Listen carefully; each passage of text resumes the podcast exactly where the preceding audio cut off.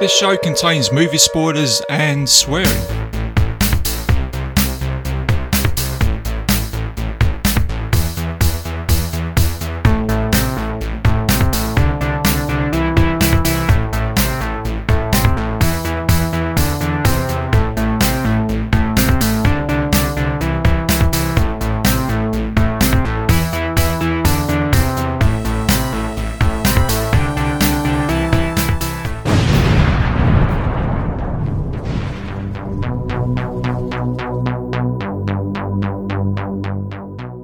Gary, go and fuck off. There you go. hey, RJ, you go fuck off too. See, see, now we might be the thing each. See, we're, we're at odds with each other. So, yeah, and fuck you too. Yeah. yeah, man. Hello and welcome back to another episode of Bite Size Cinema. I'm your host RJ McCready, and for this episode, I'm going to be taking you guys back to a year in 1982 to look at the John Carpenter classic, The Thing. That's right, guys. RJ McCready, with 60 episodes in the bag, is finally getting round to doing The Thing from 1982. And stepping on board today, and boy, has he just literally just stepped on board. Good old Gary Hill. Gary, how you doing, man? Oh, just you know, leeching on whatever podcast I can, because uh, I don't know if you know it's about guest spots. You don't have to edit guest spots, so that's always fun. Yeah. No, literally, Gary. I mean, I got a message from you about 20 minutes ago, and here we are, man. And I think, as I just said to you off show, sometimes it's sometimes it when you don't plan something, it's the best way, isn't it? You just get on with it and just see what magic happens. yeah, for sure, man. So- glad to be here for sure. oh no, it's always good to have you on the show, Gary. Um, what you been up to, mate? What's what, what you been? You been watching anything or? Um, nothing really superb. There's not, there's not much out as far as like uh big releases goes. A lot, a lot, a lot of rewatches of stuff and some new stuff filtered in there. Yeah. Um, yeah, just catching up with some old stuff. I always tell folks that you know they, when, especially when you're doing these, you, you discover stuff that you haven't seen.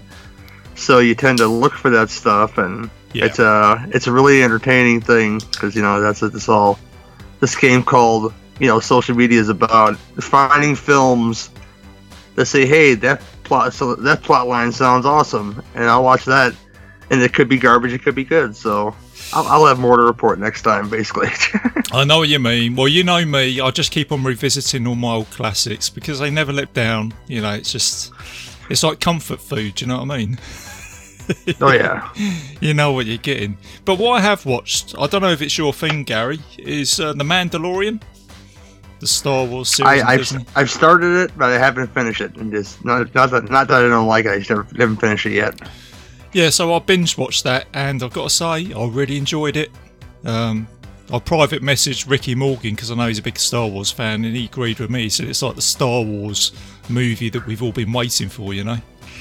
Uh, it's well just, it's there's low there's wolf and cub with a with the baby Yoda you know instead of the baby cart it's it's uh yeah, I, Yeah. I haven't. I I had a little baby Yoda overload o- overload there for a while, so that's probably why I haven't finished watching it because I was at the point where it was just everywhere. Like, Yeah. okay, I'm fine with that. You know, it's uh. but no, it's like uh, you know, without any spoilers, because there might be some people listening to this that haven't seen it yet. But it, as a roundup, I thought it was like a Sergio Leone uh, meets Star Wars. You know, it's like a gunslinger doing Yep. everything you want him to do in the Star Wars universe with some familiar characters turning up. I won't say any more than that, but I. RJ McCready, guys, was thoroughly entertained for eight episode. I absolutely enjoyed it. So um, yeah, so that's a big thing for me. Uh, just of late. What we'll do then, guys, is that um, we will go back to well 1982. We'll go to Outpost 31. We'll get into RJ McCready's helicopter and we'll play you guys a trailer and we'll see you soon.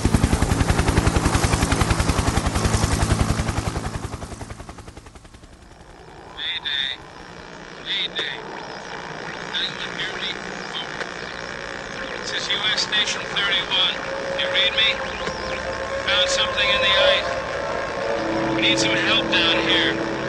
Can anybody hear me? We found something. We found something. We found something.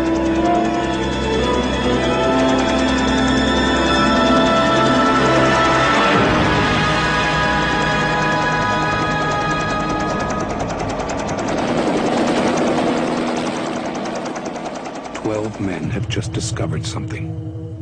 For 100,000 years, it was buried in the snow and ice. Now it has found a place to live.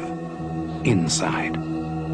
Where no one can see it, or hear it, or feel it. I know I'm human. Some of you are still human. This thing doesn't want to show itself. It wants to hide inside an imitation. It'll fight if it has to, but it's vulnerable out in the open. If it takes us over, then it has no more enemies. Nobody left to kill it. And then it's one. You guys gotta listen to Gary? He can beat one of those things!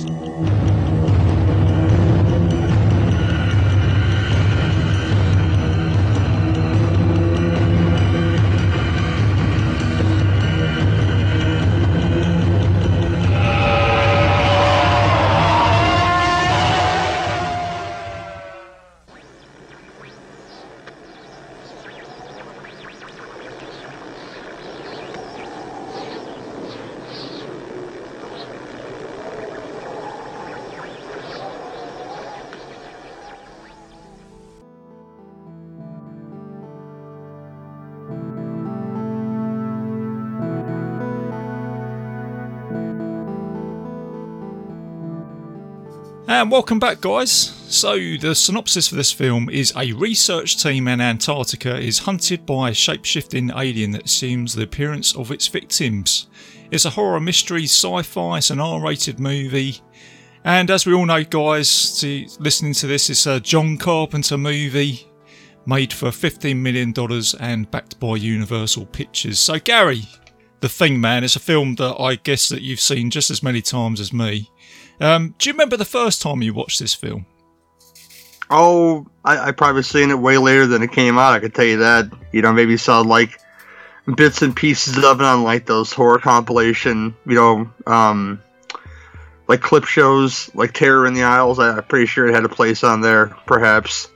Um, but I probably saw it in my twenties actually, before, after probably some other Carpenter stuff. But then again, my history of Carpenter comes in in streaks. I mean, I've probably seen Escape New York first because my father wouldn't shut the fuck up about Ox Baker being in the movie, so I had to watch okay. that, you know. And um, you know, I I watched it in spurts, and that does probably one of the ones that came later because I think the first time I watched it, I didn't like it as much as I should have. That's you know, interesting. mm, I like from that. from a okay. Yeah, well, you know, I, I was younger. You know, when you get older, you start to recognize things like like uh the stuff that went into going into make the movie, and Mm, you know, liking the characters a little more. But I I I could say that first time I watched it, I wasn't feeling it hundred percent like I would like a Halloween or an Escape from New York, anything else, and that I had seen at the time in the Carpenter catalog. Okay, yeah, that's interesting you say that because um, the first time that I watched it, it was actually my sister's boyfriend recommended it to me. He says, You've got to watch this film because he figured that I liked horror movies because I'd seen Escape from New York and Big Trouble in Little China. He said, You need to watch this John Carpenter movie. And I was about 15 years old at the time and he brought it over on VHS and I watched it. And I was the same as you, and I think people, a lot of people will be surprised listening to this right now. And I've never said this. I wasn't. I was. I don't know whether it was just the um, gory special effects, but by the end of it, I thought, "My God, what is this film? What have I just watched?" And I wasn't taken by it straight away. But then when I started revisiting it, and as I got older, I started thinking this film is there's something special about this movie. Do you know what I mean? With the characterization, the storytelling, the suspense, the atmosphere, and I really started to appreciate it as I've got older. And now, and I've heard a lot of people mention this with this movie, it's like the film that I can watch and I can rewind and watch again, and I never get fed up with it, you know. And it's just, um, it's just an, uh, it's just an amazing movie. Do you know what I mean? It's just, it's, it, it just deserves all the credit that it's getting right now. Oh, I wholeheartedly agree. You know, it's it's a great score, great great everything in the movie. I just once you watch Big Trouble in Little China for like twenty third time, and then you see the thing, and you're you're in that mindset, it just kind of pales in comparison. If, if you think about it th- that way. Yeah, it's, it's interesting you say Big Trouble in Little China because I like it that the fact that John Carpenter can be so diverse in his directing. So he can make a film like The Thing, and then he can make a film like Big Trouble in Little China. Um, and it kind of goes the same with um, Kurt Russell, I guess you could say. And this is like testament to him as an actor, I think, where he can play um, Snake Plissken, R.J. McCready, and Jack Burton. They're all they're, they're they're a familiar character. They all sort of have the same sort of traits, but they're very different. But each one of those characters, even though it's played by Kurt Russell, um, how can I explain it? It's just like he brings his own to it. Do you know what I mean? It, and I think out of all those characters, and I'm not just saying that because we're reviewing this movie today, when he plays R.J. McCready in this film, it is almost like he has got into so much character with him, with RJ, that I, I forget that it's actually Kurt Russell playing that role compared to all the other stuff that he does. Do you know what I mean? It's just, Oh, yeah. it's, it, it's pro- I'll probably say it's probably some of his best acting in a movie. Do you know what I mean? With all the suspense and uh, the way he takes control of this camp when it all goes to shit, you know? I know he did play Elvis twice, so there's that. And Oh, he did, didn't That's he? always yeah. good. I know the first well, time. in a way, in a way, he played Elvis twice. If you, if you love 3,000 Miles of Graceland like I do, uh, he technically he played Elvis twice. Yeah, that's right. He played. He um, that was with um, oh, who was it? Kevin Costner, wasn't it? In- Yes. Yeah, that's right. Yeah, I forgot about that movie actually. It's, it's it's a stupid movie, but I happen to love it. oh man. But um, yeah, I mean, I say everything else that goes with this movie. I think you just get the whole package as a horror movie. Do you know what I mean? You get the suspense, the isolation, um, the practical special effects by Rob Bottin. Uh, he was only, I think, he was only about twenty-two years old at the time. yeah, it's really young. Uh, protege of one Rick Baker. Yeah. And then you also had the um, uh, was it the cinematography by Dean Cundey, who Oh did yeah. a lot. Of, who, who did a lot of movies with Yeah. John Carpenter in the He- early days. Not- not just that, he got some time. He done so many things. Yeah, this is it. I think wasn't it was he involved with um, Halloween three season The Witch as well? yes, Halloween three. R- Roadhouse. Oh, uh, back Patrick to the fu- back to the yes, Patrick Swayze. back to the Future. I met him once. We talked so much about these things, about stuff that I love that he's made. You know, Oh wow. Why we've touched not- beards. It, it, it happened. You know. and you never washed your beard again, Gary? Eh? Oh, I don't know. I, I had to wash it since it gets kind of nasty. You know. Have I was going to say, have you have you ever met Kurt Russell? No, I have not. I have Kurt Russell autographs, but I've never met Kurt Russell. I mean, he's uh, never had the opportunity. Because I figure he doesn't really do conventions or anything like that. I've never really seen No. anybody posting. I don't count it out, but I, I haven't met him before in that sense. No. What about John Carpenter? Have you met JC? once or twice, at least once. Yeah, this is a long time ago though. I got um, I had a few uh, autographs and a few autographs to go. I have a massive Halloween three poster that needs his uh his John Hancock on it, so well Jo- John Carpenter on it. It's a, it has to happen. But um, Did it's, um, good, it's good stuff though. did John Carpenter touch your beard? Did you make him smile? No, it's one of those weird things There were I met him when he was kind of a douchebag. Because I Okay. hear he's lightened up. Quite, I I heard he's lightened up quite a bit. You know, over the years. I guess from spending so much time playing video games and spending time with his time with his sons. But um, when I met him, he was kind of a. I don't know. I've had I've heard folks have the same experience where he's kind of wishy washy, and but that's that's okay. You, you, you can't you can't sully a master of, of their craft, and uh, he is he is the keeper of many commercial flops that people enjoy. Yeah, that's a good way You of putting it. I think his um, autobiography, when I read it, is he's the outlaw of Hollywood, isn't he? That's what he says. That's what he's proclaimed as, isn't it? He just uh, doesn't really give a fuck. at the- doesn't give a fuck anymore, really, does he? He's like he's he's like Snake Plissken, isn't he? Really, in, in character. Yeah. If you look at the films he's made that that that we love that did no business, like this movie and Big Trouble in Little China and st- I love Starman. Um, it's a big it's a big favorite of mine. Oh Um, yeah, all right. But these films did no money at the box office. They made all their money on cable and in home video. But he's again a keeper of many commercial flops, but some some some good ones too. You know, some ones that so some ones that made money. I'm sorry, let me rephrase that. Yeah, I think some of his best stuff was in the 70s, early 80s, wasn't it? He kind of had a bit of a, you know, he did Halloween, um, he did The Fog, Escape from New York.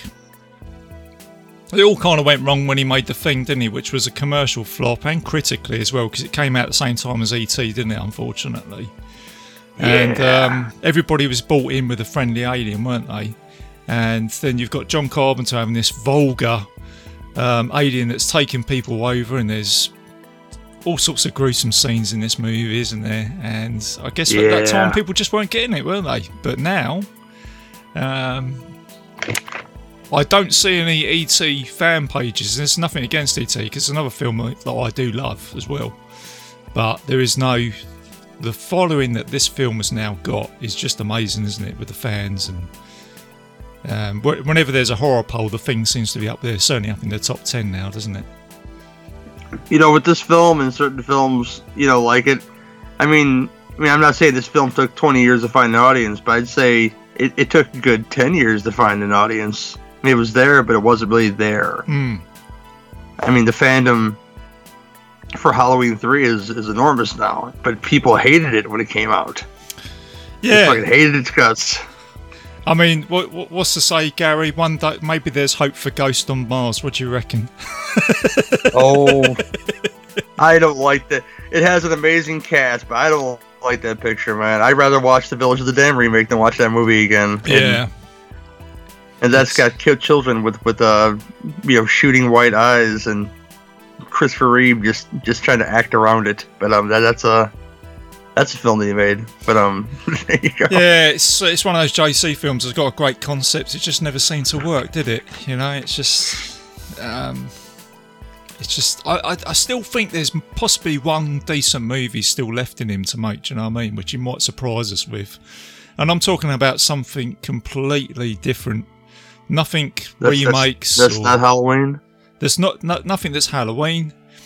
Something that he did that he did in the seventies, which he could do today. Do you know what I mean? Um, I mean, I've always thought that uh, there's been a couple. Of, there was a film that came out. What was it? Probably about twenty years ago, which is Jeepers Creepers. Mm-hmm. The Francis Ford was it Francis Ford Coppola or was it something like that? I think he was executive producer on that. But when I Yeah, watched I think he something like that. Yeah. when I watched that, um, God, like I say, almost twenty years ago, I went to cinema and watched that. I thought, oh my God, this is this seems like the John Carpenter movie that he should be making today, just with all the suspense and. I enjoy that movie, and I just thought it had those elements in it. So, um, but I don't know. Who knows? He might pull something out of the bag. But like I said, going back to JC, where he sort of lightened up a bit, I I saw him um, doing his um, Bats tour. He did the Oh yeah. um, you know, obviously getting up on stage and playing all his music and rocking like, you know, dad at a wedding, you know. He's doing his dance moves Yeah, yeah, on yeah. the piano. We had a whole ton of fun that night, you know, watching him on stage. And I think that's like you say, I think this is where JC has lightened up. I think he's realised he's got a big following, you know, his fans love him. And um, yeah, I think uh, it, it's good to see JC like that now, isn't it? Do you know what I mean? Just having a good time and getting the credit he deserves for these movies. And um, the other film I was going to mention as well, which seems to be getting some credit, is um, Prince of Darkness. Yeah. I, I again another one that I didn't quite get when I first saw it. Yeah, But you know, if you, the, the, there's parts of it I still don't get. But you you got you gotta love it, man. It's it's uh it's so weird and just um man. Alice Cooper stabs him with a bicycle in that movie, and I can't say that of any other movie that Alice Cooper stabs somebody with a bicycle. that's got to be worth your your ten bucks for a cinema viewing, isn't it? if nothing else. Just spitting that spitting that green goo, you know, Oh as uh man, we, we we did it we did a commentary once, so we deemed it the devil's bukkake, okay? It's, Yeah. it's uh So there's that.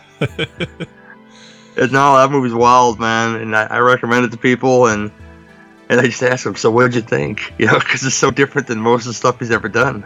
Well, I think it is, it is, isn't it? I mean, it's. I mean, I've rewatched that film a couple of times now. Late, I think it's always a late at night movie for me.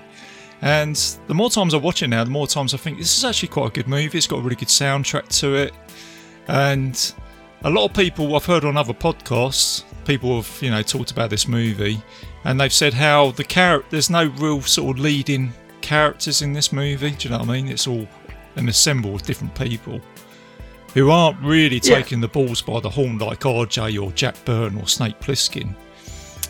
But then Yeah, it is. look- It is kind of. It, it is kind of a melee. Like you- like you said, there's only there's usually that one central character that's like the, the leader of the show in these Carpenter films, and that one is kind of all over the place. But yeah, I can like that it's all over the place. But then I, I, I looked at it a different way and I thought uh, maybe John Carpenter Carpenter's trying to say that sometimes in these circumstances you don't always have a hero as such. You might just have a group of people who've like resurrected the devil in this case in this movie and they've all gone, oh fuck, I don't know what to do.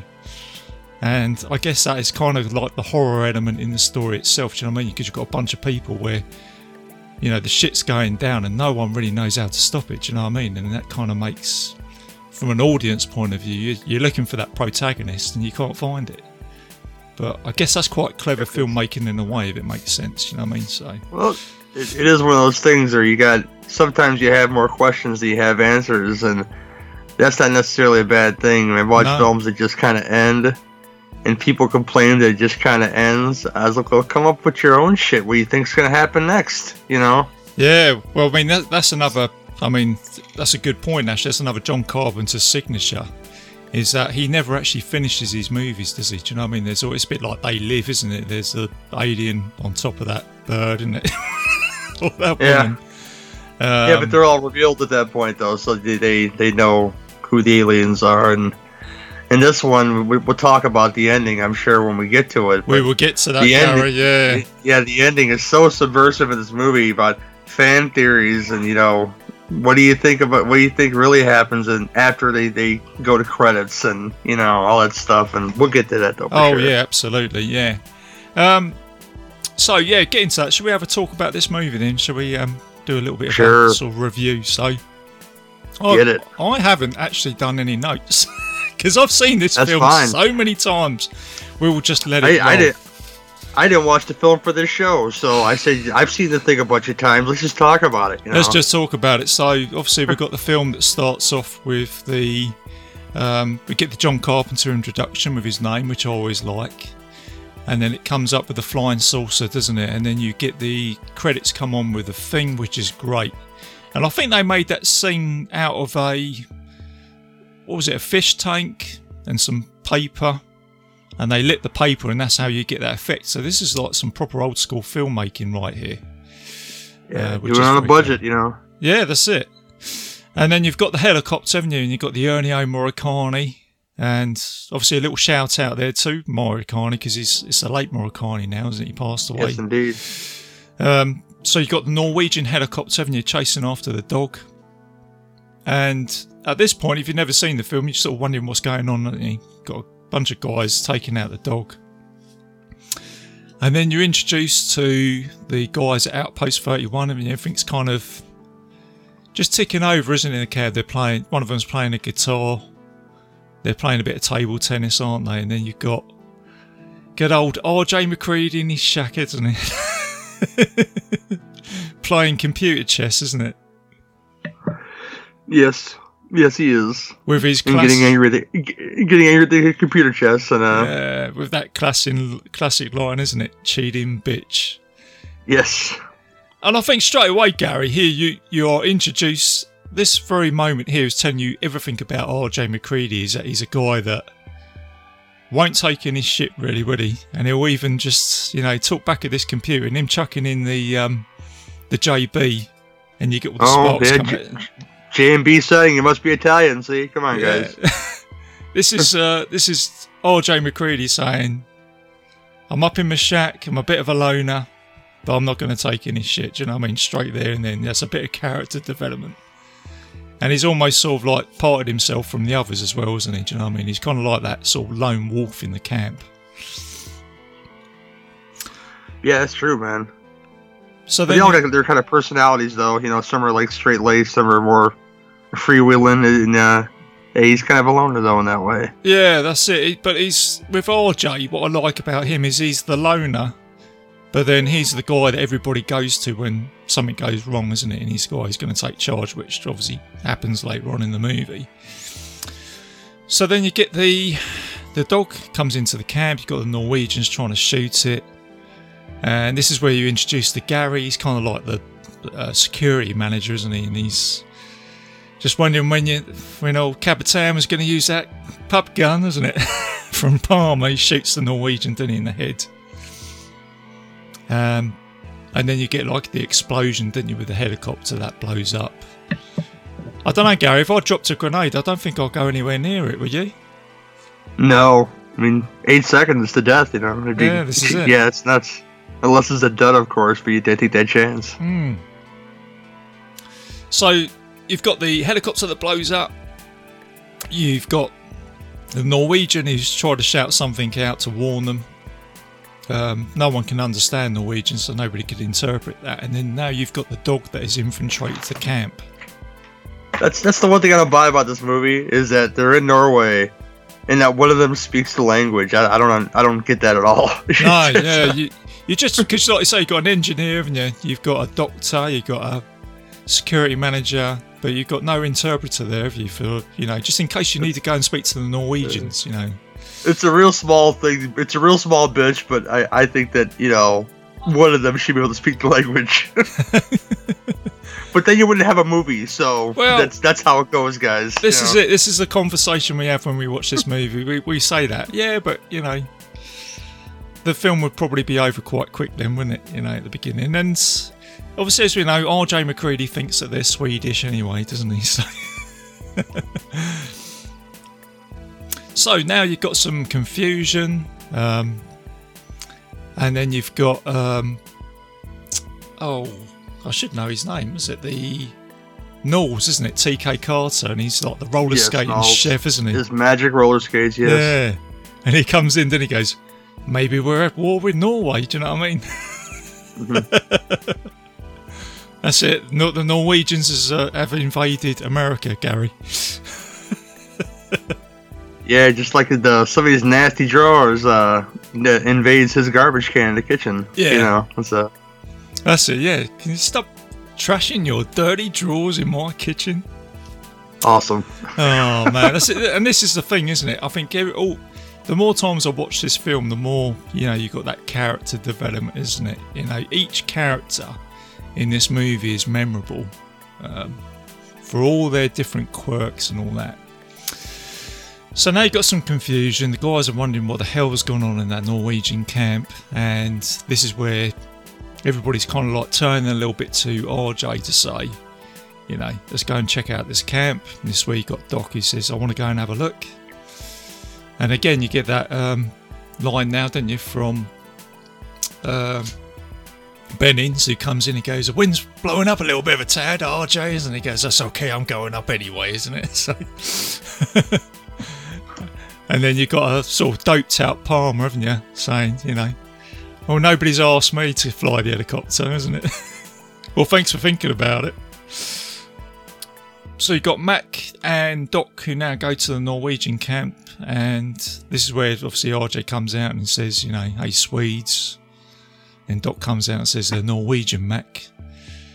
And then you come to this camp, don't you? And it's all destroyed, it's burnt out. And I think this is a really cool scene. It's almost like the. It feels like an old haunted house that they're going into. Do you know what I mean? You've got that Ennio Morricone score you, you're thinking when you first watch this there might be a monster that might jump out on you. Um, it- you can see how cold it is because you can see the respirate. Um, they're walking around, and you're thinking this is pretty fucked up, isn't it? Really? Yeah, it's it's it's, it's a pretty ominous scene. You know, the, the the whole exploration of the camp and what they find, of course, and it's a it works real well with the score, of course, and yeah, all that good stuff. And I say, Doc comes across some uh, camera footage. Um, they come across a victim, then they? A guy who's cut his wrist.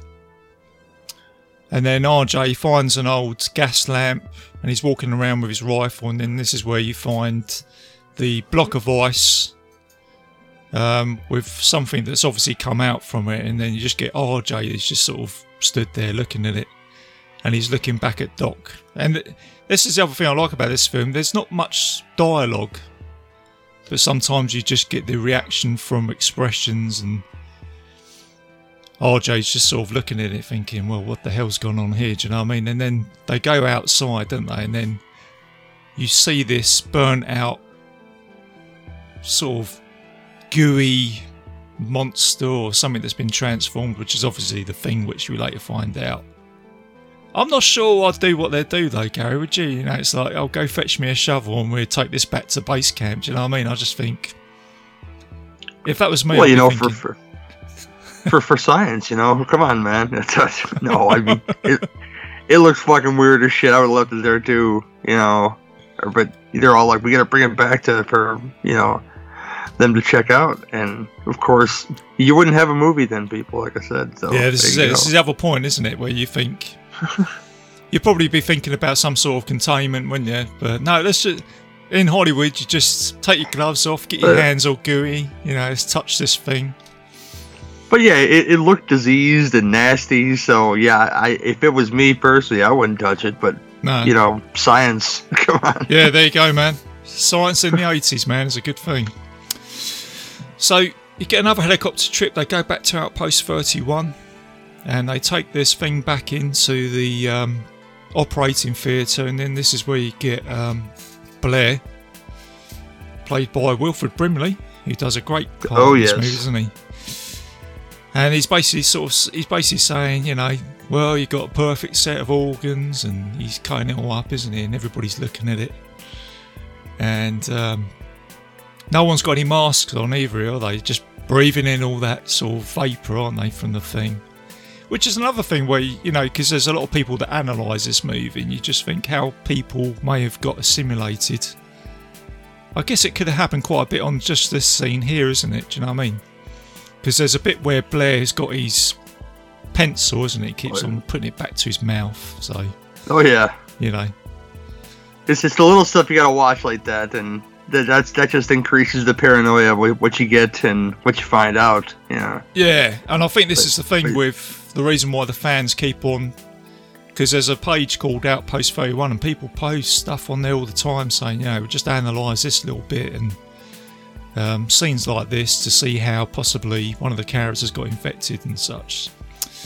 So they're trying to work out what this is, and then Doc's having a look at the footage, and then they work out that the Norwegians were spending a little bit of time somewhere northeast, a couple of miles away from the camp. And this is where RJ is now taking control, isn't he? He's just gone, well, you know, I'm going to go back up. And he flies back out to this spot. And I think this is a great scene where you actually get the flying saucer. And like I say, the more times I watch this, it's it's obviously a, a clever special effect with a matte painting, isn't it? And the characters and they go down. I just think this is brilliant. And um, I know you've only got a certain amount of running time for this movie, but wouldn't it have been great to have a scene where they actually go inside the saucer and do kind of what they did with the Norwegian camp, where they walk around and explore? I just think that would have been another great scene in this movie, but I guess it just adds to this, the suspense in another way, where you just what you don't see is sometimes a good thing, isn't it, in a movie? Yeah, for sure. And plus, you know, who knows how silly that was silly that would have looked if it was, you know, done on the budget they had. It just, uh, Yeah, I don't know. I, So- I like it the way it is. Put it that way. Yeah, I wouldn't change a thing, but I, I just look back and it's one of those things you think, ah, it'd been pretty cool, but no, I wouldn't change it. So now you've got um, RJ and Doc, and some people say that it's actually Palmer that went with them back to the uh, saucer site because there's that third character standing next to him. I never realised this until someone posted that on Facebook. And um, that's just how much detail is in this film that you can overlook sometimes. So RJ figures out that they, you know, the Norwegians blew up this saucer, and um, Norris says, you know, he thinks that it's been in the ice for like two hundred thousand years, so it's been in there for a long time. Um, and then they're just starting to put the pieces of puzzle together now, aren't they? That you know, possibly this is an alien now. You know, with flying saucer, that's what they found. Yeah. Um, and then you're introduced to Childs, aren't you? And he's just a standout character, isn't he? He's just sort of there smoking. He goes, Um, Do you believe any of this voodoo bullshit, man? Do you know what I mean? He's just great. Keith Keith David is a he's a magical man. I, I, he just he keeps getting better with age and his roles that, that he picks, and I think this um, this is up there. Uh, he voiced Goliath in the Gargoyle series. That's probably top Keith David for me. I know it's just voice acting, but he plays it so well. And uh, yeah, pe- people love Childs, man. yeah, no, he's a great character. He's, you know, I think it's uh, the one that a lot of people recognise him for. Plus the character he plays in They Live as well. Oh Um, yeah. Have you seen Have you seen the Nice Guys with um Ryan Gosling? And, Yeah, and, yeah, um, I have. Yeah, that's another good movie, actually. He's Yeah. still a tough old man, just beat the shit out of people in that movie, man. he is. He, he is a tough guy, isn't he? And um, apparently, John Carpenter wrote the, the um, character for him in They Live from this movie. JC knew exactly who he wanted, and he said Childs, you know, uh, or Keith David. I want him for the, Mhm. the They Live movie, and he developed that. it's it's al- it's almost the same character if you think about it. Oh, it is. Yeah, absolutely. Yeah, absolutely. As much as um, I think Kurt Russell, you know, in Bone Tom Tomahawk, where he plays the sheriff, Yep. he is R.J. MacReady right there, man. Do you know what I mean? When I watched Yeah. that film, I'm like, oh my god, you know, he's got the beard. This is old man R.J. MacReady in the Wild West. You know, he even, he even comes out and says the same sort of lines. You know, he just shoots that guy in the bar, doesn't he, and just says, "You're not going anywhere." Yeah. it's been a while. It's been a while since I watched Bone Tomahawk, but yeah, I, I could I could I could see the distinction there yeah, sure. definitely. Yeah, that was uh, that was a definite RJ Easter egg in that movie. So back in Outpost 31, so our characters now, I, I begin to work out this is an alien life form.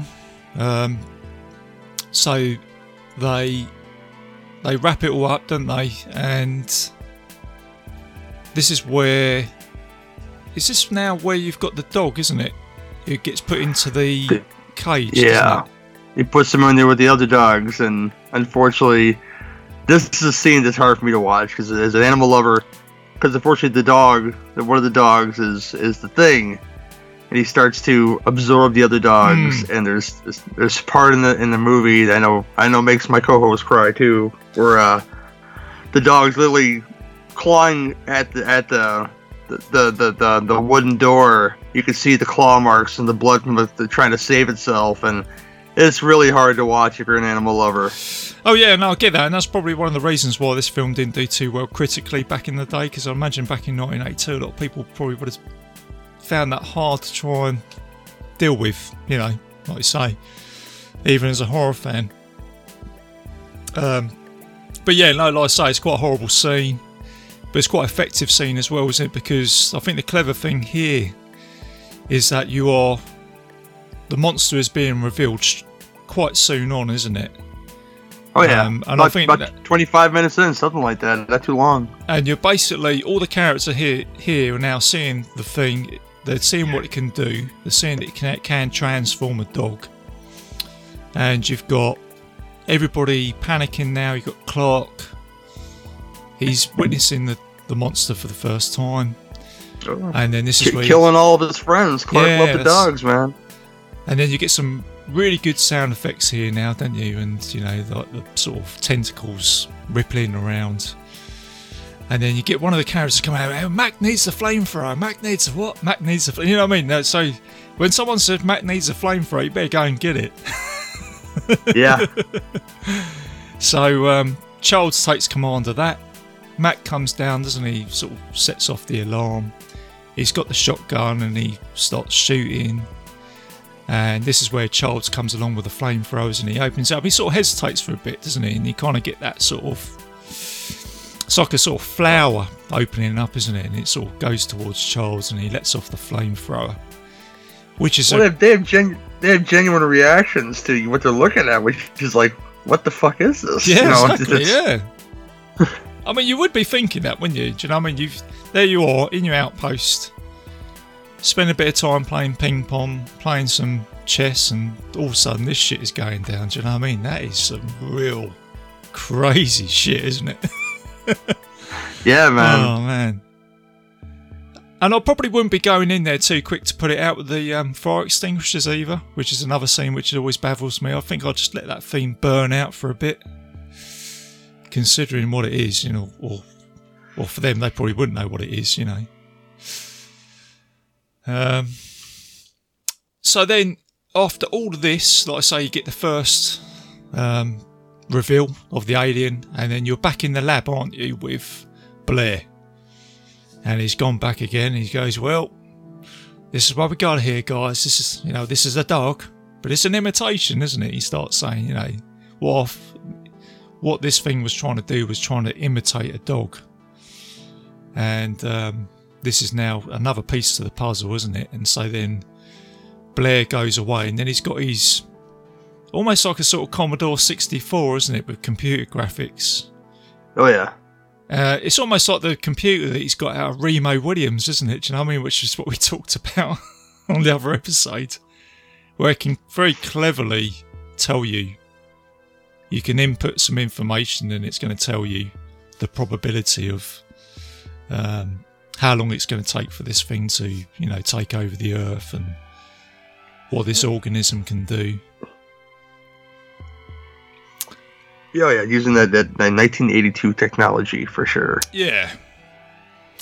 So then you've got um, everybody else at this time's going about their business? And then, um, and then you've got RJ, isn't it? He just, but this time he's kind of gone. Well, I just want to go up to my shack and get drunk. You've now got um, Bennings and Windows, haven't you? Who are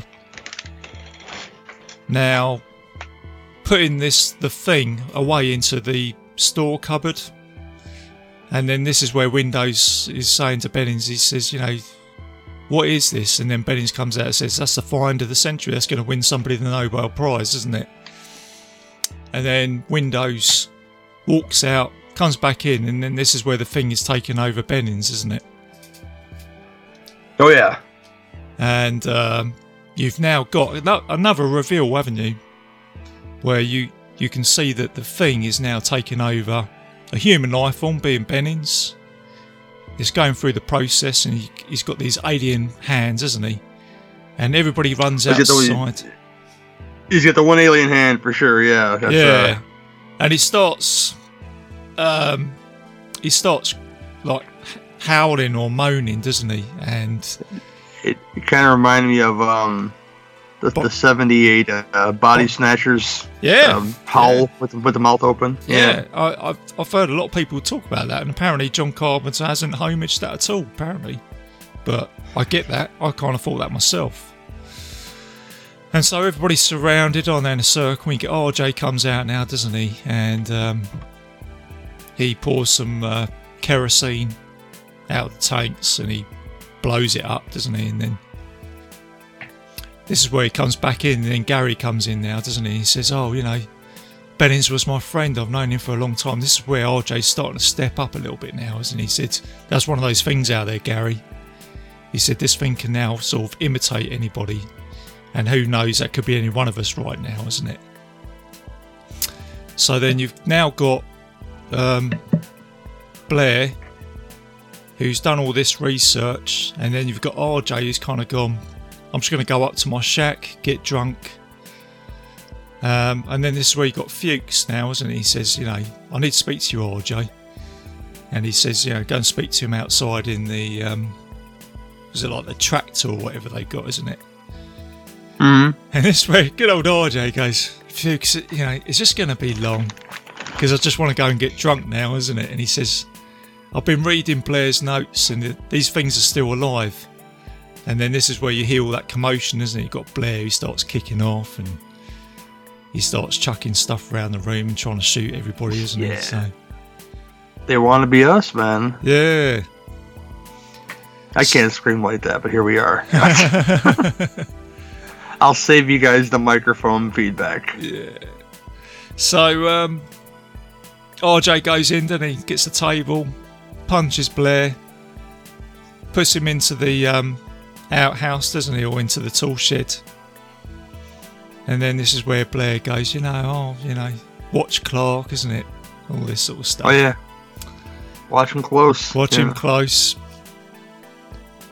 And then RJ comes out now with one of the best scenes, one of my favourite scenes in the movie, where he just says, "You know, I've got to get, we've got to get rid of all these um, uh, samples now." And he puts them all outside, doesn't he? Gets the kerosene, and he gets the flamethrower, and everybody is outside encircling him, and he's stood there, isn't he? He's got his goggles on with the flamethrower, and he burns everything up, and this is where he comes out with that famous quote now, as he goes, "I know I'm human, and some of you might be the thing, but if you all were, you're going to attack me. So that means that some of you are still human." And then this is where he comes out. He goes, "There's a storm blowing in soon, so we're going to find out who's who." And I just think that's just badass, isn't it? Do you know what I mean? This is like Yeah. RJ has now stepped it right up, isn't he? That's it. I'm in charge of this. Anybody else could have lit a match. You know what? I need a flamethrower to light this kerosene pile of monsters. It's, Yeah. Uh, But at the same time, when you watch this film, is that you it's very clever how they give you a reveal of the monster, and then you get a scene where they actually destroy all the specimens.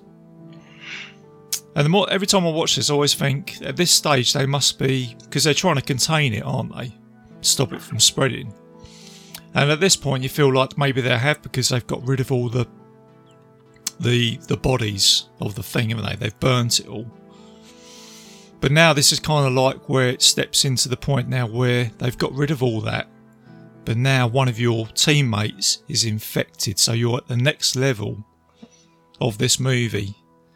Of that sort of almost like a murder mystery, isn't it? it there is a imposter in the camp, and we need to find out who that is. Um, which is a clever scene now, isn't it? This is the scene with the is it the petri dish? He's like basically Yeah. tied everybody up. Um, but before that, isn't it? This is where RJ goes. I need to go up to my shack, isn't it? And then this is where Nor- uh, comes out. Goes, what the hell for, man? He goes, because when I left there, I turned the lights off. it's like. so he spends a bit of time up there. He's gone for a few hours, isn't he? Um, and then this is where Childs is kind of like looking out the window, going, "Yeah, he spent a lot of time. Well, we're going to need to basically defend the place." Um, and then you get Nauls come back, don't you, by himself? And he's basically said, you know, they've got Mac. You know, found his clothes all shredded up, and I cut him loose. So then Childs is now taking control, isn't he? And he's like boarding up all the doors. And this is where you get like a scene where the door handle's starting to twist now, isn't it? And it's obviously Mac outside. And they open the door up. I think Childs gets Co- the axe out, doesn't he? yeah. Old RJ just covered with snow. And it's a good scene, isn't it? He's just literally shivering, isn't he, with some dynamite, isn't he? He goes, anybody comes near me, I'm going to blow you up, isn't it? Like that. He said the storm was coming. He wasn't lying, man. Yeah, That- that's what is happens, it. you know. Yeah. You walk outside, you have a uh, a majestic beard, and there's snow about. Yeah. Uh, yeah. But like I say, RJ, he's got all the lines, isn't he? He goes, get back, get way back, anybody fucks with me. And he goes, from now on, nobody's getting out of my sight, isn't it? And just think, ah, it's just, he's just turned into a total badass now, isn't he? Yeah. So, um, so this is where you get the petri dish, isn't it? He's got everybody tied up on the couch, including Gary. He doesn't want to be tied up on that fucking couch all winter, does he? nope. nope, he don't. Uh, and then um, RJ's now saying that he's thought about it. He said that he now believes that, you know, this thing, it's not like human tissue where it just bleeds. The thing is almost like an individual um, it will look after itself. You know, in, in, in a sort of single cell, isn't it? So he's now burning up some wire. He starts hitting the blood, doesn't he, with a petri dish. And it's quite a tense moment, isn't it? Do you know what I mean? Because when you first watch this, you just don't know what's going to happen, do you? And I love what happens, but let me tell you, I can't watch with a straight face anymore. go on. There was an ep- there was an episode of South Park. Oh yeah. I think it was where they where they decided everybody had cooties. So they do the same exact thing in South Park, and Cartman has the, the jacket on and the fake beard on, and he's doing the petri dish thing. And he, of course, he he, he makes the the petri dish go nuts when it comes to Kenny, because Kenny's poor. Of course, Kenny's poor, so they gotta they gotta make fun of him. But um, for for, for that reason, I, I can't watch a straight face anymore because South Park did a terrific parody of it, and I can't stop laughing. it just happens. You know? it's it's funny, isn't it? How when you see something like that, you just can't unsee it, can you? Do you know what I mean? And and the other Well, thing, it's done a love. It's done a lot of love. I know they, they love the film, and it just was done Oh, as, as yeah. like a an, hom- an homage to this. You know, it's all done in jest, isn't it? Do you know what I mean? It's all good mm-hmm. stuff. And the other thing I can't see as well, Gary, is once someone said about this, is that when RJ is holding the petri dish. So that scene that we're coming up to now, when he's got Palmer blood. So his hand is not a real hand in front of him. It's like a prosthetic hand, isn't it, for the special effects? So Yeah. now when I see that, I can't unsee that. But before, obviously, yeah, it was quite a clever effect. But well, there are there are worse effects in, in movies that came out after this movie. I mean, just look at that bathroom scene in Terminator. You can tell me th- what looks worse. Okay. yeah, exactly. so then again, you know, RJ comes out with that another line, isn't it? He goes, um, "I never did trust you, child," isn't it? He goes, "That's why I'll do you last," isn't it? Like that. Or, or no, is it Doc with the keys? One of the two. He says, "I'll do you last." So then he puts that hot wire on, and all of a sudden that's it, like that, isn't it? The Oh, yeah. But does a little bouncing. Palmer, isn't it? He's sort of knocking backwards and forwards, and he's turning into the thing. Windows is having a foul, isn't he, with his flamethrower, and he just freezes, doesn't he? He just sort of looks up and he gets um, he gets destroyed, doesn't he? He gets uh, decapitated Oh, by yeah. Palmer thing. RJ's trying to sort of get his flamethrower working, but it keeps on malfunctioning, doesn't it? Um, so then he finally gets the flamethrower to go, doesn't he? He, he, he flames it, and then the Palmer thing sort of starts running outside, and it goes through the door, and then it's where Mac follows it out. And apparently, this is this was supposed to be some real dynamite as well. With Mac, you know, this is old school filmmaking in the eighties where Kurt Russell actually threw some dynamite and actually blew up in front of him. And when he gets blown back, that was for real, apparently. Um, Either him or the either him or a stuntman. Who knows? or possibly the stuntman, but I yeah, I, I think it might have even been Kurt Russell. Uh, reading up on the trivia, Okay, But cool. yeah, uh, but I think that's the other thing that makes this film is that those, the fact that this set was built in, uh, I think it was built in Canada in Base British Columbia, and they actually built this set and they blew it up. So all the explosions and flamethrowers and everything in this film was all real. It's like no CGI or anything like that, uh, which is reason why I think this film holds up today. For that very reason. So, like I say, you've got some commotion. you've got the Palmer thing. Um, they continue with the Petri dish, um, and then this is where you get the same with Clark, isn't it? Where Clark says, um, "You get some tension now, don't you, between him and RJ?" And this is where you know RJ's saying, um, he's talking to Childs, isn't he? And he says, "You know, I mean it, Childs." I'm going to kill you like that, isn't it? And then this is where Clark comes around with a knife, isn't it? And then he shoots Clark through the head. And then Childs comes out and goes, "Oh, I guess you mean it." Like, yeah, yeah, that's how serious I am, man. This is the point that I've got to. So then he does the rest of the blood test, works out that everybody else at this point is now clean. And this is that bit where you get that funny scene. It's where you get some horror, but then you get some humour, don't you? Where Gary's like, I know you guys have all been through a lot, but I don't want to spend the rest of the winter tied to this fucking couch. Isn't it? Do you Oh, that's what I mean? great. It's like fucking brilliant. I mean, you can see, you can see like the tension, like the real tension on his face, which makes it so funny. Yeah. That he, that he's did, did all that line delivery is hilarious. Yeah. So now you got RJ says, right, we've got to go and test out on um, Blair. And Childs remains, doesn't he, at the camp. He says, you know, if you see Blair, don't hesitate to blow him up or destroy him. So they go to the tool shed. Blair's not there, but they find a hole in the ground. And this is a pretty, another cool scene, isn't it? Where they go into like an underground cavern. And Blair's been pretty busy up there, hasn't he, Gary? Do you know what I mean? He's built himself a flying saucer underground. Yeah, just getting getting ready to bounce, I guess, man. Yeah, to uh, back to his alien world, I guess. So they, this is where the dynamite comes out. They they blow up the tool shed. They blow up the um, flying saucer. Um, Nauls, TK Carter, he looks back at the camp and he just sees Child run away, doesn't he? He sees him run away into the um, snow. So they go back to the um, camp and then all the lights go off, don't they? I think, and then they find out that the generator's gone. So they go down into the basement, and then this is where Gary comes out and says, "The generator's generator's gone." Oh, Jane, isn't it, or Mac?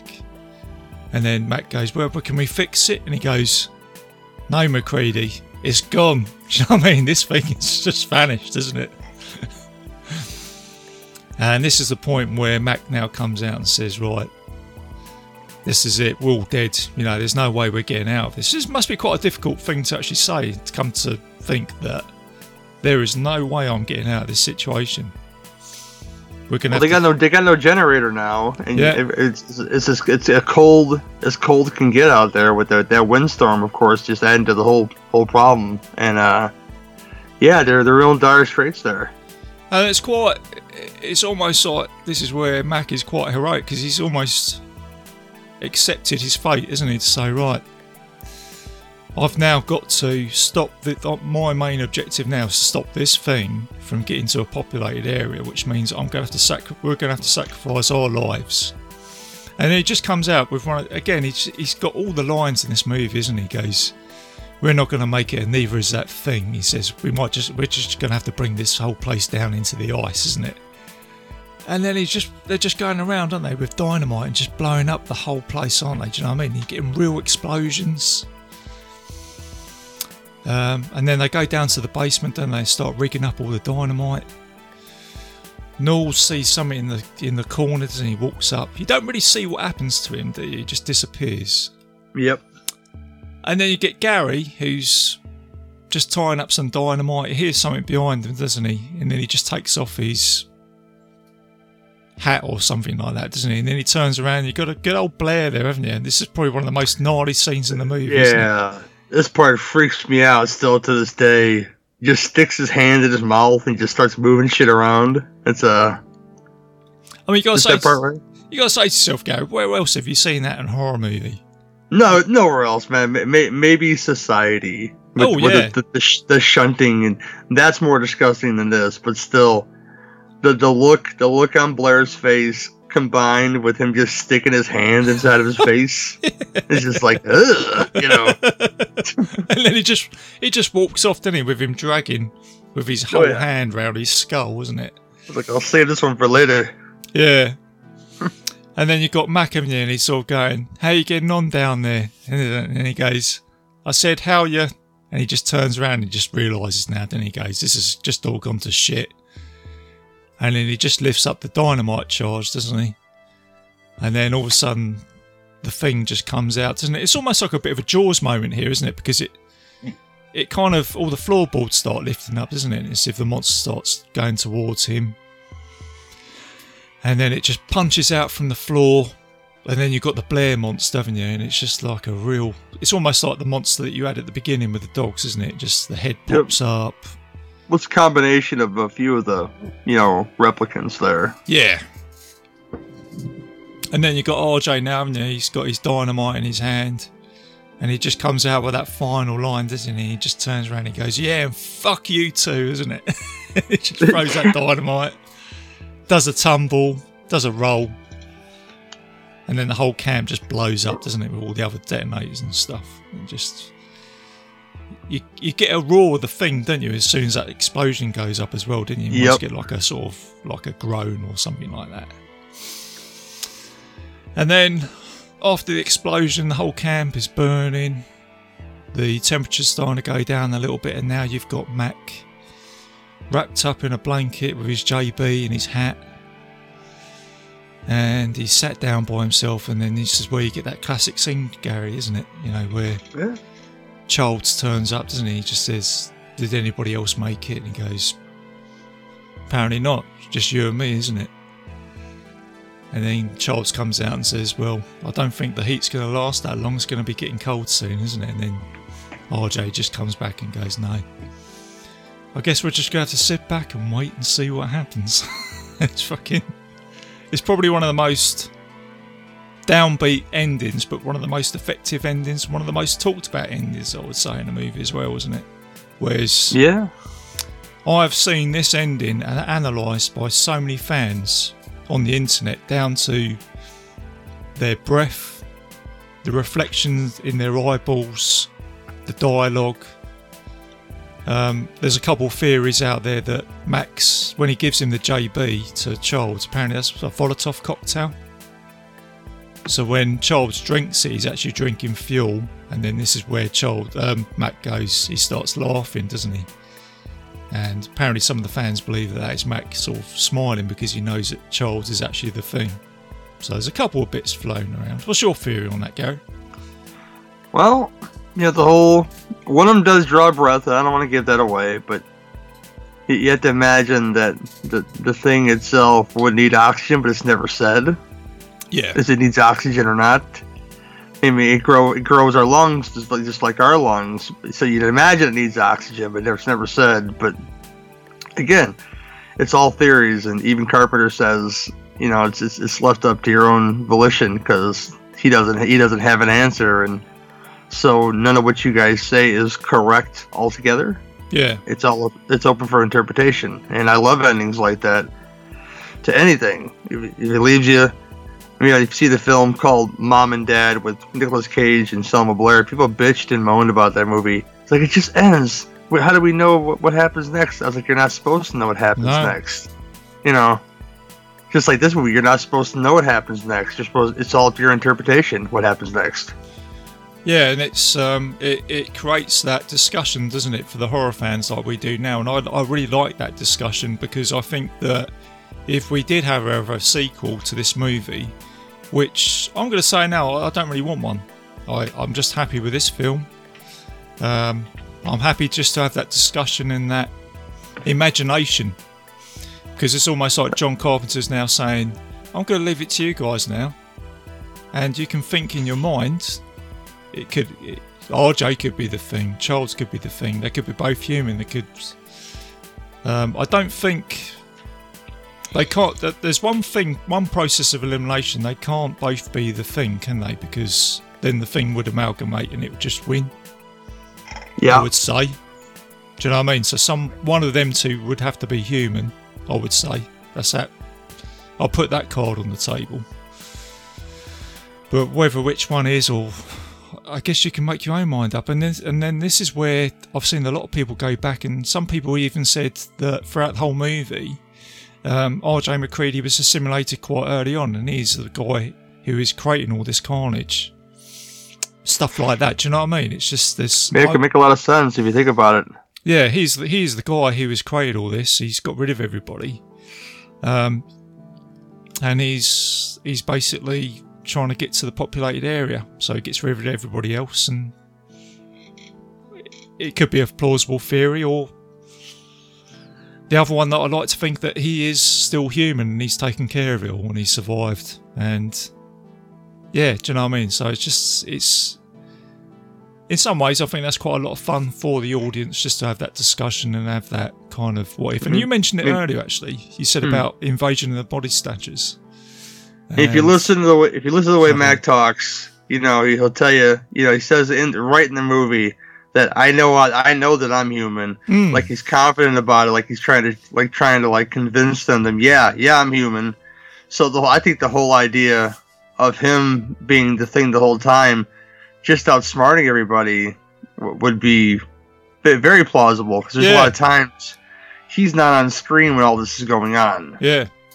hmm So yeah, it's uh, very very plausible. I think. it's out there, people. So, like I say, it's out for ev ev you know people listening to this show. i it's down to you to basically it's open ended for you to sort of make your own mind up, really. And I think that's what makes this film, and that's I think that's why this film has just become the classic that it has.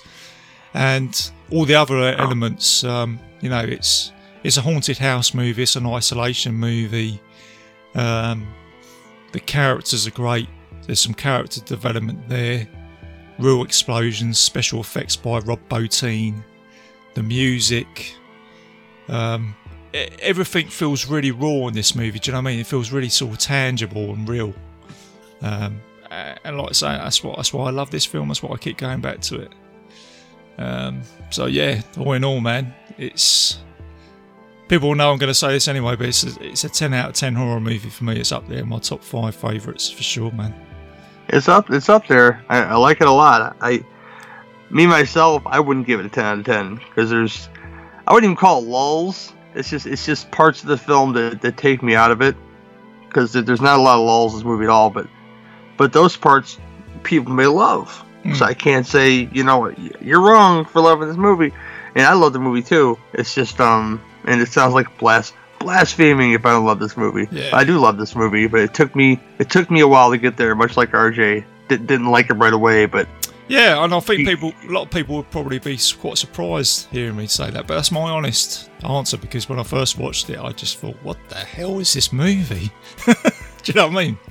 But after time, and I think that is, on the whole, that's what this film's all about. Maybe that's the reason why it didn't do very well because people just didn't get it. But after the time, you've got to give it some time, and I think there are other films out there which just need a little bit of time for you to, you know, appreciate, understand. Probably like what we mentioned earlier, like Prince of Darkness and that. You know, just uh, got to give it a bit of time, have a look at it. Try and try and not compare it to another film. Do you know what I mean? Because it's it's not. You know, it's kind of like its own movie and that. It's doing its own thing. No pun there. Yeah, well, you know, the people today they, they they don't use their imaginations all that much. I mean, the younger people, the older people like like you and me, we use our imagination plenty. Mm. You know, it needs to be laid out for them, and it really, it really, if it's not laid out for them, they get upset. Yeah, that's right. That's a good point, actually. Yeah, yeah, exactly. And I think that's why I keep on revisiting these old classics because it does that for me. Um, the other thing I was going to mention, Gary, is the prequel to this movie that came out in 2011. Did you enjoy that movie? What's your thoughts on that? You know, I, I didn't hate it, and I'll, I'll tell you why. I mean, you, have every, if you're listening to the show, you have every right to hate it.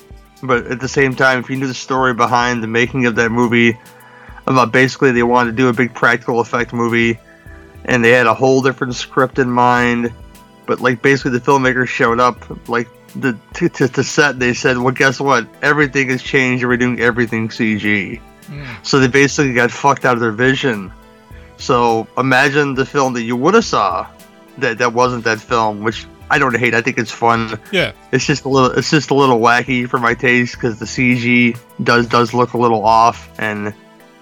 I, I referred. I, I did it. I was on another show talking about this and the the um, the prequel, and I referred to it as the Kool Aid Man meets Encino Man coming out of the ice like it did. Yeah, it's yeah, it's yeah. uh, it's kind of funny when when it, when it comes out of the ice, but you know what? It, they they didn't want the film to be that way, so I'll take the film with a grain of salt and not bitch about it so much. Yeah. Uh, I'll leave it at that. You know? no, I mean, I, I I enjoyed it. I think I would have liked it to have just been a Norwegian base without the Americans.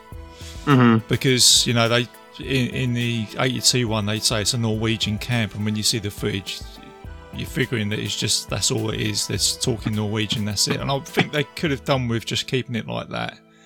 Uh, that was my only criticism. Um, but you know what I, I was entertained by it. I kind of liked the way it did tie up with the 82 thing especially at the end of the movie.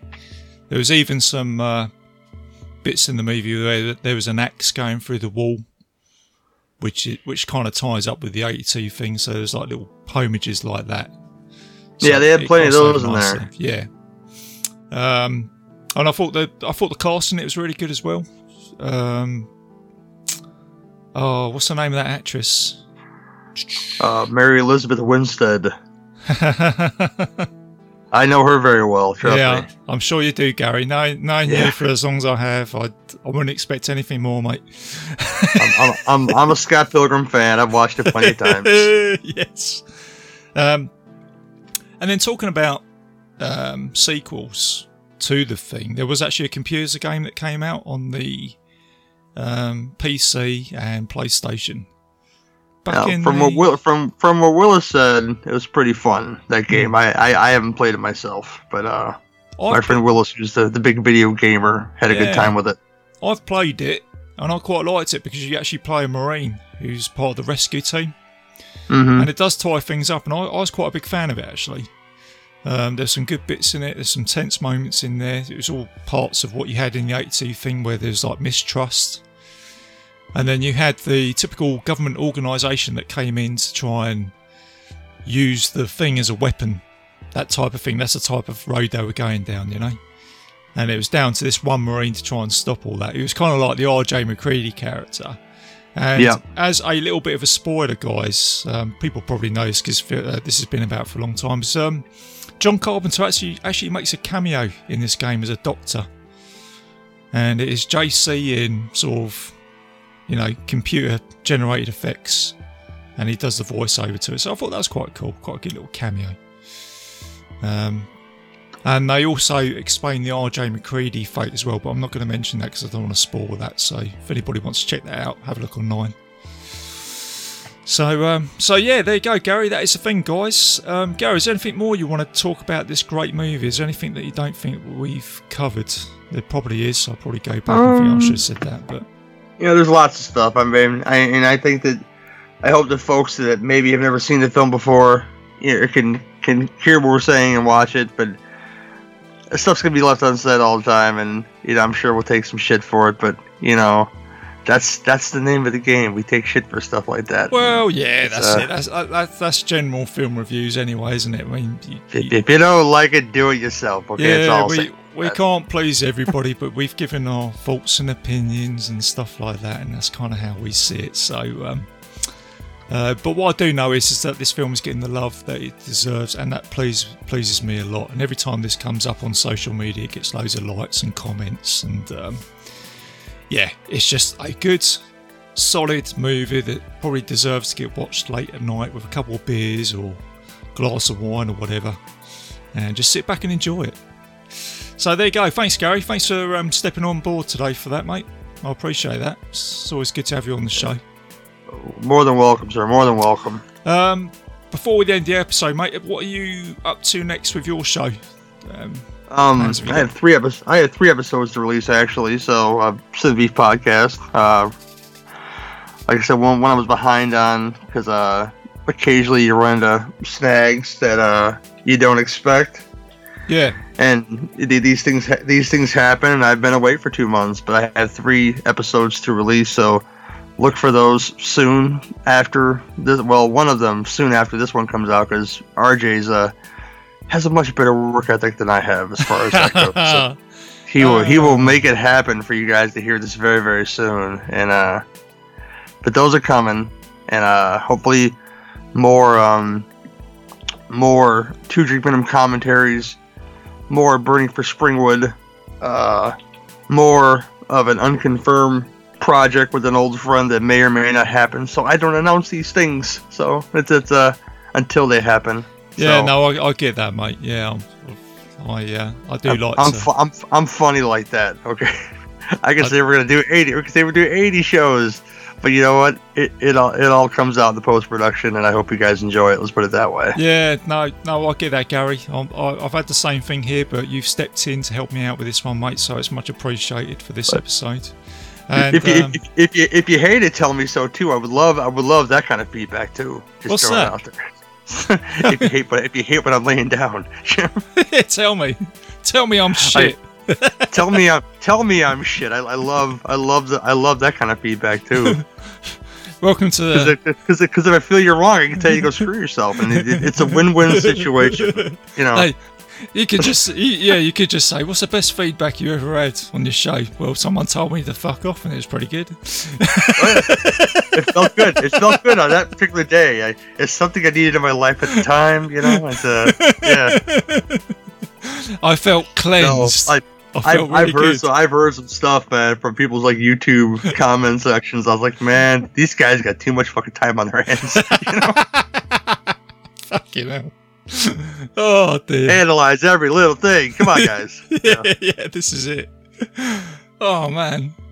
Well, that's all good, man. Well, on that note, um, like I say, mate, it's it's always good to have you here. I know we're talk we talked about doing Jake Speed, so we'll try and get that done in the future. Ooh, make it happen, sir. The other thing I've mentioned as well, I spoke to Court Psyops. We had him on the show um, not long ago. We did Return of the Living Dead. We had a whole ton of fun with that, and we spoke about um, a film that you're familiar with. A film I'm familiar with is Streets of Fire. Quick, quick section about course court psyops, okay? Oh yeah. Fuck that guy too. He, he brags way too much about how many shows he puts out. That's all about that. Know? Uh, Fuck that guy too. Cool. Are you listening to this show, mate? Uh, Oh, I know he does. He, he knows. He knows. I know he joke, too, does. so. I know he does. He's thinking, Gary, go fuck yourself too. I was starting a bloody Legion podcast war here. I think Bo Rands was going to step in in a minute. Oh, that guy. Don't even start on that guy. No, he's the boss. oh, but if you guys can sort your shit out between you, I was going to invite you both on to talk about Streets of Fire before I get a little freeway conversation I think it. there, I think it'd be like the fourth time I covered Streets of Fire. Yeah, Yeah. I'm fine with that. Well, guess what, Gary? Gary, it's going to be a fifth time on Bite Size Cinema, mate. Do you know what I mean? Man, oh, I'm, man. I'm rinsing that movie with you, mate. All right, okay. okay, man.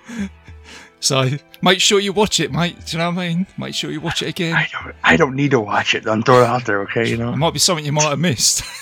that Could be. You know. Let's see EG Daily one more time. Okay. Oh you know. man.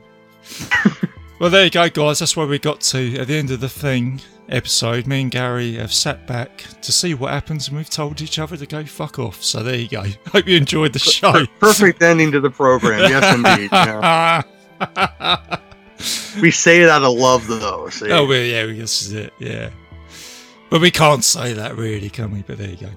All right, Gary. Well, thanks for that, man. Um, I, Thank you, man. So, guys, for hang on a second, a little bit of admin. I am a proud member of the Legion podcast, so please go and check out all the other shows there, including Gary's shows, uh, Two Drink Minimum, and Cinema Beef podcast. I will be back soon for another episode. One I'm really looking forward to is The Goonies with um, Dan Bone. Me and him will be talking about that, so that'll be dropping soon as well. And I'll be doing a couple of solo episodes. I'll be putting some stuff together, guys, so look out for that. Um, you can find Bite Size Cinema on iTunes, Spotify, YouTube, and several other places on the internet if you put in Bite Size Cinema Podcast Legion. And I've got a Facebook page as well, which is where I'm most active. So put anything on there that you want, any sort of feedback or comments or any films that you want me to have a look at. So I'll be happy to have a look for you. So there you go, guys. Hope you enjoyed the show. Keep it bite size, keep it safe, and remember look out because the person sitting next to you might be the thing. See you later.